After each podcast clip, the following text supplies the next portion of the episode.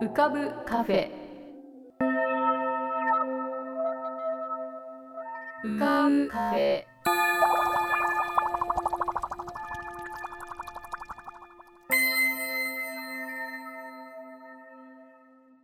2022年3月6日。こんばんは。癒しのアートポッドキャスト浮かぶカフェシーズン6へようこそ。カフェ店主の幸代です。浮かぶカフェでは月みたいにぽっかり面影みたいにぼんやり飛行船みたいにゆったりアイデアみたいにパーッといろんなものが浮かぶことになっております。少し浮かぶこともかなり浮かぶこともございます。地上では不自由なあなたもここでは自由です。重いもの硬いものは入り口で脱ぎ捨てて軽くなってお過ごしください。今日も浮かび上手なお客様の素敵な声をお届けします。ではごゆっくりお過ごしください。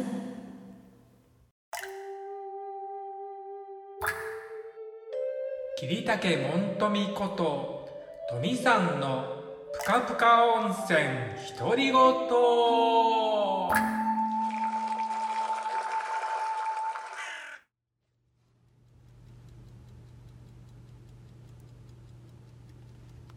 さん。聞こえますか？波の音が。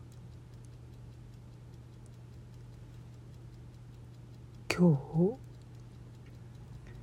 できたばかりの詩を朗読したいと思います。海が見たい。海が見たい。心が乾きそうな日は海が見たい。青くて遠い水平線。白い波が見たい。短い前髪を飛ばす。風に乗りたい行ったこともない。遠い港にたどり着きたい。あなたの瞳の中にたゆたう海。その海に浮かんでみたい。えー、本日もぷかぷか温泉にご入湯いただきまして誠にお気にありがとうございます。えーね。あの今は東京のアパートでプカプカを録音しております。えー、ね。遠くに電車の音も聞こえてきます。で、えー、東京で私の時を刻んでくれるユーハンスの時計の音も響いております。はい。えー、今日はね東京は本当に25度超えのね暑さでですね本当に、えー、ねもう春というよりは初夏という感じでしたよね。はい、で今日はですねあの舞台稽古の1日目。まああとまた明日があるんですけど僕は今回ね、えー、久しぶりの立ち役早見の通ったという役で、えー、出演しております。はいそれの今日は稽古をいたしました。はい、えー、久しぶりの立ち役男役ということでですね、えー、ちょっと緊張したというかですね感覚を取り戻すのにね結構あのー、人形をですね。何度も何度も持ってやりましたけどうんあのー、自分でもうまくいったのかどうかちょっとねうんわからないですけどでもまああのー、うん。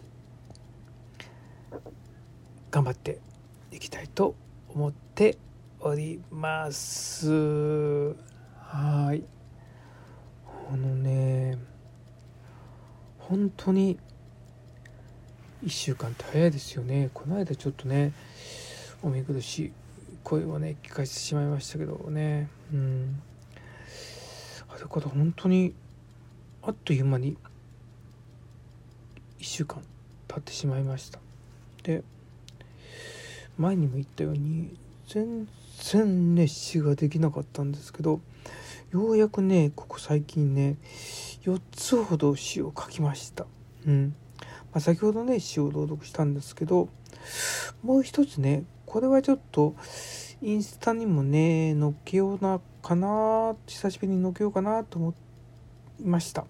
はい。えー、それもね今日は朗読してプカプカ終わりたいと思います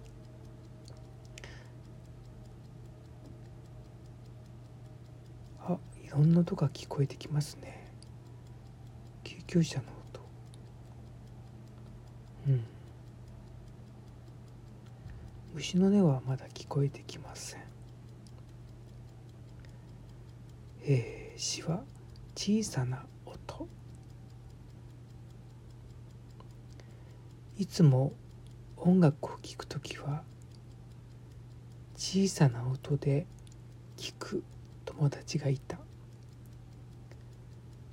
耳を澄ませばやっと聞こえるようなそんな小さな音で音楽を聴いていた。その時はどうしてって思った。もっと大きなもっと大きく聞いた方が聞きやすいしリズムにも乗れるし楽しいのにと。今ラジオをかけてます。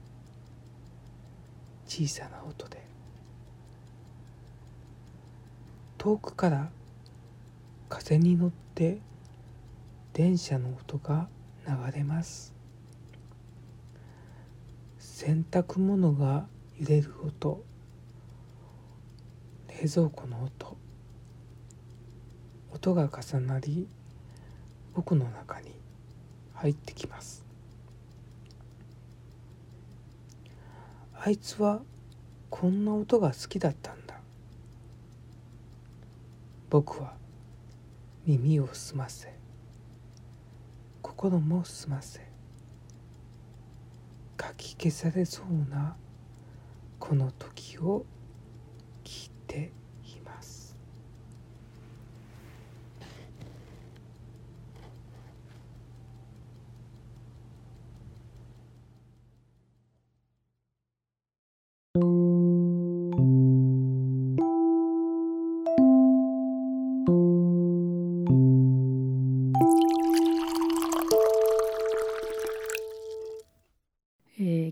客様が比較的少ないようなのでちょっとつぶやいてみようかと思います。えー今日はあ皆様お聞きの通り私声が結構ガラガラです。えー今あニューヨークに戻りましてまた新しいプロジェクトなんていうのをやっておりましてこのお店に出ていない時はなんかいろいろと稽古が続いてるんですけれども、えーそうですね。ここ数日間はまあ一人稽古といいますか。あのまあちょっとマンハッタンの方にそういう稽古室みたいなとこを借りましてですね。だいたいそうですね。23時間ぐらいそこに一人で行きまして。え何をしていたかと言いますとおじいさんの声の出し方を稽古しておりました。えー実はまあ来週から、まあ、ちょっとした、まあ、支援というね試しにやるということなんですけれども支援で、えーなんか新内節に人形劇をつけるというそういうプロジェクトをやっておりましてえその作品の中におじいさんが出てくるんですよね。でやっぱりあの私のような美しい声であちょっと今言ってしまいましたけれどもおじいさんの声をやるっていうのはなかなか難しいんですね。おばあさんだったらできるんじゃないかっていう話もあるんですけれどもそもそもあの私おじおじいさんのイメージがあまり自分の中にないのかなと思いますっていうのは子どもの頃あのおばあちゃんと一緒に住んでいたんですけれども、まあ、おじいさんというのはなんかあの、えー、父方の祖父はまだあの存命だったんですけれどもあの遠くに住んでおりましてあまり会う機会もなくそして母方の祖父というのはおじいさんというのはもう私が生まれる前に亡くなっていましたのであれ？今なんかお腹が鳴りましたね。えー、あのおじいさんと一緒にこう過ごしたっていうそういう思い出があんまりないんですね。なので私の中に多分おじいさんのまずイメージが少ないそしてそのおじいさんの声のイメージがないっていうような感じなのかなと思いますね。でそもそもまあ女性の声でおじいさんやるの難しいんですけれどもそうだななんかこう誰をイメージしたらいいんだろうっていろいろ考えたんですよね。で私の中のおじいさん像っていうのは一体誰なんだろうって俳優さんとかそういうので言うと一体誰なんだろうってちょっと考えてみたんですね。であの私そうですね一番まあおじいさんというカテゴリーカテゴリーに入れてっていうわけじゃないんですけれどもあの好きな男優さんの一人にあの劉智秀さんまああの小津安二郎監督の映画なんかによく出てまして。そして晩年はあの結構寅さんの映画になんかご住職の役で出てましたけど。あの劉智秀さんっていうのが結構好きなんですよね。だからああいう感じって思ったんだけどなんかできないですね。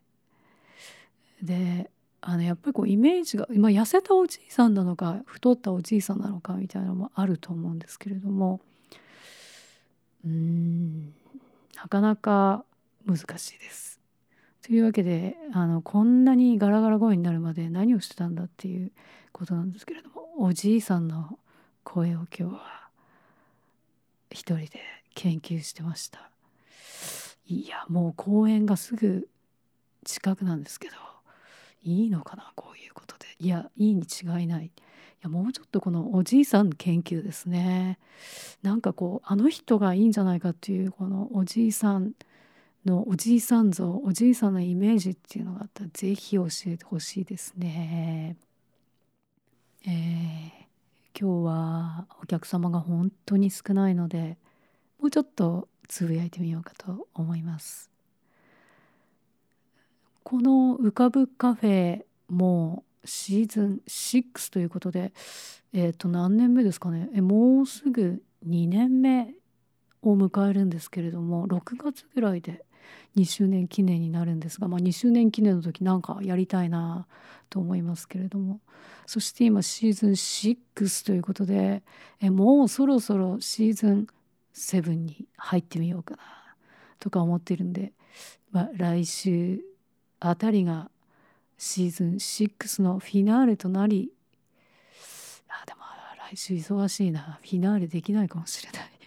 えー、なんかわかんない。そのまま何もせずにシーズン6終わるのかもしれない。そして終わりそしてひっそりとシーズン7が始まるんじゃないかと思います。またシーズン7も何か新しい企画そして新しいお客様などもお招きしてですねなんかいつも相変わらずそしてでもあれ？ちょっと違うかなっていう感じで続けていけたらいいなと思っています。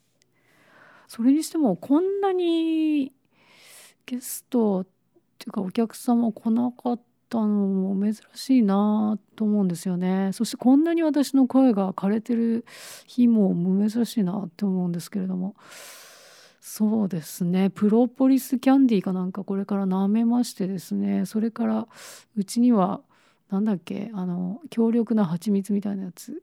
あそうだ。村村さんから村村さんからいただいた村村さんちの、えー、屋上で蜂屋上の蜂がなんていうんですかね。生産した蜂蜜なんていうのを実はあのいただいたりしているので。それでこの喉を村村さんっていうのはあの、えー、村村の、えー、フラフラ街歩きをやってる、えー、と村島正彦さんですけれどもえー、この村村さんからいただいた貴重な東京で採れた蜂蜜なんていうものもねあの実はあるのでそれでこの喉を癒しながらですねシーズン7に備えたいと思います。いや本当に皆様毎日楽しい日でありますようにそして今日も一日明日も一日いい日でありますように。それではまた。今日はカフェに現れなかったヤンさんこと長谷川徹さんのヤンの歌声喫茶へのリクエストは E メールアドレスうかぶカフェ at gmail.com ukabucafe at gmail.com または番組ホームページの投稿ボックスよりラジオネームを添えてヤンさんに歌ってほしい言葉や文その他奇想天外なお題もお待ちしておりますそれでは浮かぶカフェまた次回のご来店をお待ちしております。